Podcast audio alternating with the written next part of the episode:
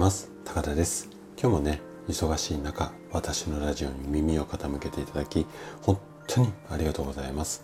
この放送は朝が来るのが楽しみ。そんな人を増やしたい。こんなね思いを持った整体院の院長が月曜日から金曜日までの毎朝7時にお届けをしております。さて今日もね50代からの老いない体づくりシリーズの今日4回目をお話ししたいなというふうに思っています。4回目はね何歳まで健康でいられるか。こんなテーマをねあのやっていきたいというふうに思います。えっと人生100年時代こんな風に言われるようになって多くの人がね長生きをするようになった。まあこんな時代なんですよね。なんですけれどもいわゆるこの100年時代の100年のところの平均寿命ここは伸びても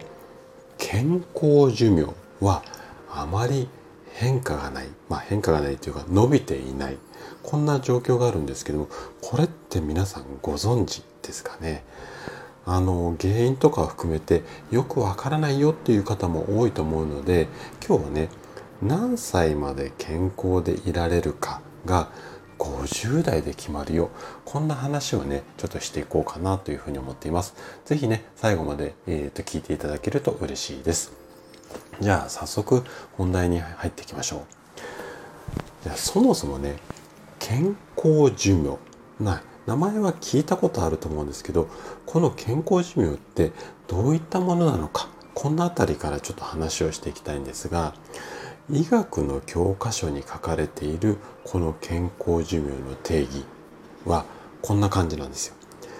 自立して生活できる時間これが健康寿命ですよっていうふうに定義づけされてます。でもなんかなんかちょっとよく分かったような分かんないようなっていう感じですよね。じゃあもう少し分かりやすくまあ平たい言い方をすると例えば寝たきりにならないであったりだとか日常生活のことは自分で何でもできる、まあ、こんな状態が健康健康であるっていうかこういう状態の時を健康寿命っていう、まあ、そんなイメージで OK だと思います。でこの健康寿命っていう考え方は WHO が2000年に提案っていうか提唱した、まあ、そんな考え方なんですよね。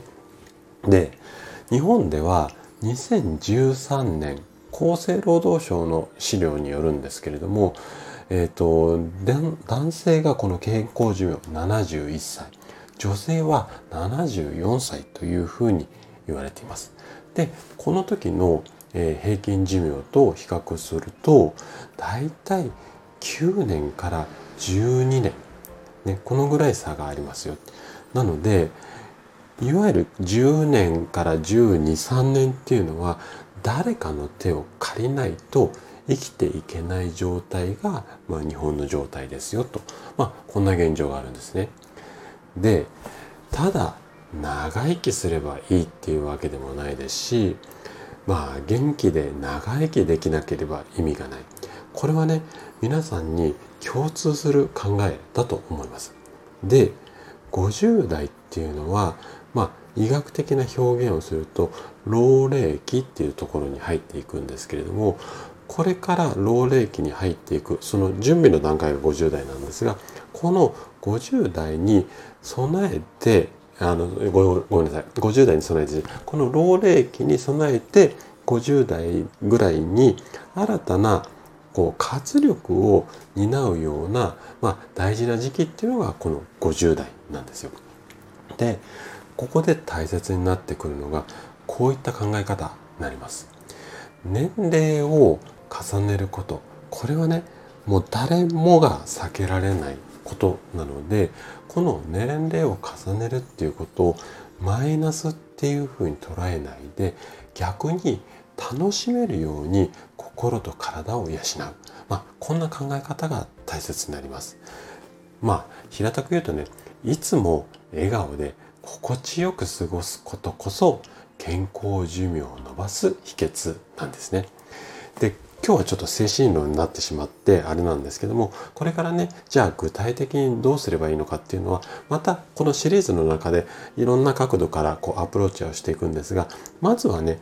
気持ちの部分で笑顔で心地よく過ごすそれで老齢期を迎えるこんなことをねちょっと今日頭に入れていただければ嬉しいかなというふうに思います。はい。ということで今回のお話はここまでとなります。このお話がね健康で豊かな人生を手に入れるヒントとなれば嬉しいです。そしてね、いつもいいねとかコメントを本当にありがとうございます。あの、継続してこうやってお話しする、まあ、励みになって、あの、本当に嬉しい限りです。はい。ということで、朝が来るのが楽しみ。そんな人を増やしたい。こんなね、思いで活動中の高田がお届けしました。